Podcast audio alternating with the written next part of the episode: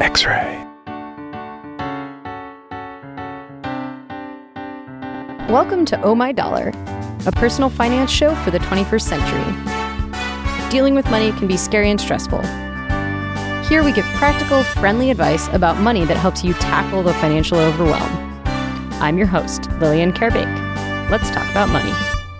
Our first caller this morning is Lucy from Portland.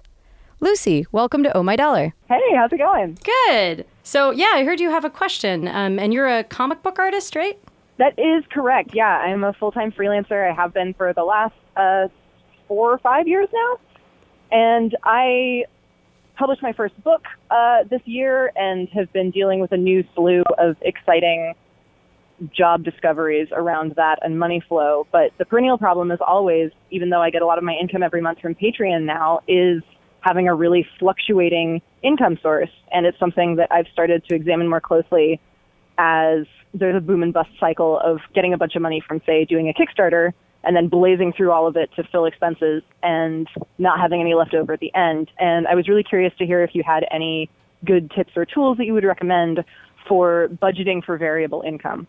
Yeah, well the the first and most important thing to really think about is do you know how much it takes you to continue to be alive as a human each month? Like, do you know what sort of your bare bones expenses are and what you need to be able to keep yourself functioning each month? Um, and you know, once you get that number, so you know, for me, I I kind of have my bare bones, which is like if I'm paying my rent and my lights are on and I'm feeding myself, you know, I know that it costs me about nine hundred and fifty dollars a month.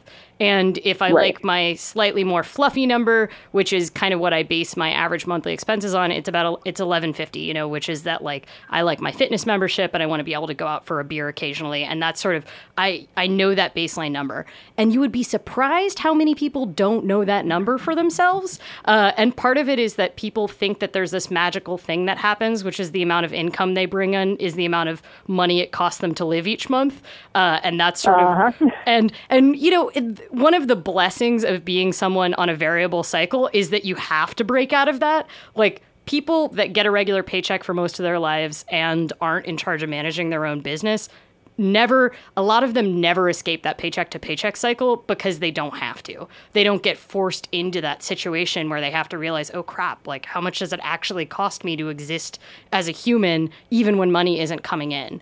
Um, and so i mean that's the really cool thing about being a freelancer is that it forces you to actually take a look at your spending. Maybe that's you know sort of a, a rose colored glasses way to look at it. But that's the most important thing you got to wrap your head around. So once you know that number um, and if you don't know that number the best way to do that is to keep really, really good track of everything you spend. Um, and one of the ways that I recommend that you do that, especially if you're not someone, if if you own your own business, maybe you're great on the business side and terrible on the personal side of tracking, or vice versa. I see this all the time with small business owners is that you sort of get like, you get like, you're like, well, I've got it handled on the business side. I'm always prepared for taxes. So it's, it's okay if I don't really know where my money is going in my personal life.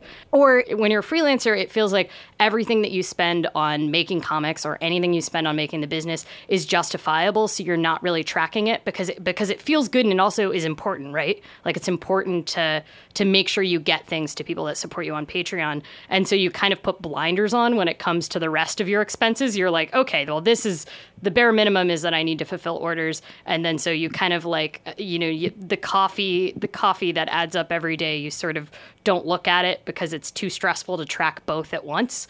Um, Yeah, absolutely. Uh, yeah, and it's it's you know it's hard. It's hard to do that. Like it, you can easily get stressed out with that. That's going to be great. I mean, that's been a real shift for me because then I'm not dealing with quite as much of the variable paycheck panic, but I'm still on the cusp of having it cover that amount every month. And so I'm trying to figure out if there are things I can be doing to better prepare myself for dips or lean months in the future that's not just like set aside a bunch of money. Yeah, I mean, setting aside a bunch, bunch of money, three to six months, is always great, right? Like, there's a reason it's Yeah. a tenant. Um, but I, but I, I don't like to think about that as what's keeping you running, right? That's truly for emergencies, right? The way I like to do it is don't think about it like, oh, I've got to sa- save up this huge pile of money. Like, I six thousand dollars can seem completely unattainable when you're like living, living pretty frugally, right? But what you can say is, okay, I just want to get a month. I want to get a month ahead, and I want all the money in my checking account to be actually set aside for next month. So this isn't about putting money in a mm. savings. This is about having a buffer that equals one month's expense. And the way that the way to Yeah. get that buffer is to fit, you know, you know how much your monthly monthly expenses are. Figure out what the dividable amount there is that you can save each month and then just keep leaving that in your checking account. And just like slowly each month, like even if it's fifty dollars. So say say, you know, it costs you uh, a thousand dollars a month to live and you're like, you know, I really can't spare more than $50, okay, it's going to take you over a year to get to that point, but that point at which you're you're living on last month's income, so if oh my god, I'm sick and I can't make any comics and so it's like not possible for me to put out enough where I'm going to be getting Patreon income, then you're you've got a whole extra month of freak out time, which is so Yeah, totally. valuable. Um, and that also can, you know, just that buffer, that living off last month's income, I think is one of the most valuable things I ever did for myself when I was living off unpredictable income. And it can take a while, but especially if you're a freelancer and sometimes those windfalls come. Sometimes those paydays come where you're like, oh, I actually, I don't, you know, not all of this is going to go to the cost of, of actually shipping things out. And I got one good gig or something. Then you can use that to build that buffer immediately. Mm-hmm. Does that make sense? It totally does. Yeah, it's a very helpful concept. Well, thanks for calling, Lucy. Absolutely, my pleasure. Thanks for answering my question. Thanks. Our next caller is Emily from Eugene. Emily, welcome to Oh My Dollar. Hi, Thank you for Emily. calling. Yeah. So my question was about budgeting. Um, specifically, I'm a I'm a small business owner, and I have uh, student loans. I have a little bit of debt from starting my business, which unfortunately is credit card debt, and uh, I also owe a little bit in taxes. And I'm wondering, how, like, what order of, of attack I should plan for these things to make sure I get them all paid off in the smartest way. Yeah. Um, so, do you know the interest rates on all of those? Obviously, the taxes are going to be the lowest interest rate usually. Do you know what the interest rates you're paying on the student loans are versus the credit cards? Yeah, so I know the interest rate on the student loans. Um, I actually have only one loan left, and it's my, my lowest interest loan, so it's about 5%. And then my um, credit card debt is still in the zero APR period, and I could kind of negotiate keeping it there for a while, but um, eventually it will be like, I think it's like 13% or something Right. obscene. Right. There's kind of two approaches to paying off debt. And, you know, when you're a small business, it's really important to realize that unfortunately business debt is the same as personal debt. And a Right. lot of people, a lot of people, especially, I mean, especially if it was on credit cards, whether or not they're business credit cards, if you're a sole proprietor uh, or, you know, a two person LLC, it's all the same. Student loans can't be discharged in bankruptcy, but credit card could. Uh, and hopefully you never have to get to that point where you find that out. Um, but one of the things to kind of wrap your head around is like your student loans and your business debt are really one and the same when you're a sole proprietorship. Um, it's really just sort of your your association with them in yourself that's that's different. Um, and so the there's two kind of main ways to attack debt that are recommended. The the most financially like kind of mathematically sound principle is to always start with the um, highest interest rate one. So the highest interest rate, obviously, they're compounding interest. So the quicker you pay them off, uh, the easier it is to to get ahead of the debt, um, and you'll end up paying less over the long term. Um, but a lot of people prefer this kind of debt snowball method, which is where you pay the lowest balance first, uh, which is the idea that like even if that is actually the one percent debt that you're paying off, and it's and it's you know at a thousand dollars, if you can knock off that a thousand dollar debt, you're going to feel really good about yourself, and it's going to give you that momentum going into a different one. And if your highest interest rate debt ends up being your largest debt, it could feel like you you're never going to you know climb off that mountain, and you're not going to get get the victory that you want. If you've got taxes, I usually always advise, despite the interest rate, pay off those taxes. Um, and the thing about the taxes is you don't have to pay them all the way down to be considered in good standing. So it's not going to hurt your credit. The IRS is probably one of the easiest creditors to have. Uh, they will always work with you on payment plans. They, if you are trying in good faith to pay your taxes, uh, they are not going to hurt you. Uh, like uh, the thing they don't like is when you don't talk to them.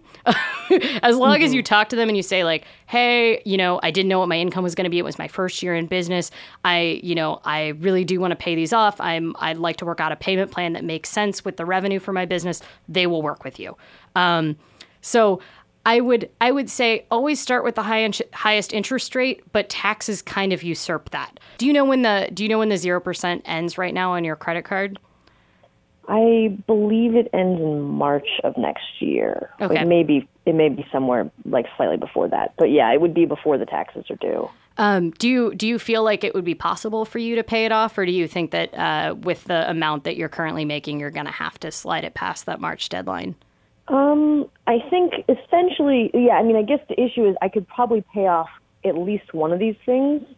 Um, it sounds like what you're saying is like you know pay taxes first because they're taxes, and then the highest interest thing would be the credit card. Pay that next. I could pay one, but not both off. Um, if you've got the zero percent deadline, deadlines are incredibly motivating. So I would say if you know that you could pay off your credit cards in advance of that 0% deadline, you're going to be one, you're going to be in a better position with the IRS when you do negotiate with them about a payment plan because you're going to n- not have any monthly payments due in that credit card and you're not going to be digging a compound interest hole at 13%. So my advice for you would actually be to try to attack that credit card ahead of getting those taxes in and then be really clear, talk to the IRS they are so easy to work with. Uh, they really do want to help, especially small business owners. So, you know, I would say go after that uh, soon to be 13% credit card debt, attack it as much as you can, like really put your energy there for anything that you have over and above your minimums on your student loans. And then next step is the taxes. And then after that is your student loans. Okay. Okay, that makes sense then. So credit cards, then taxes, then student loans. Yeah, especially if you can meet that March deadline. And 0% interest is a good thing. definitely.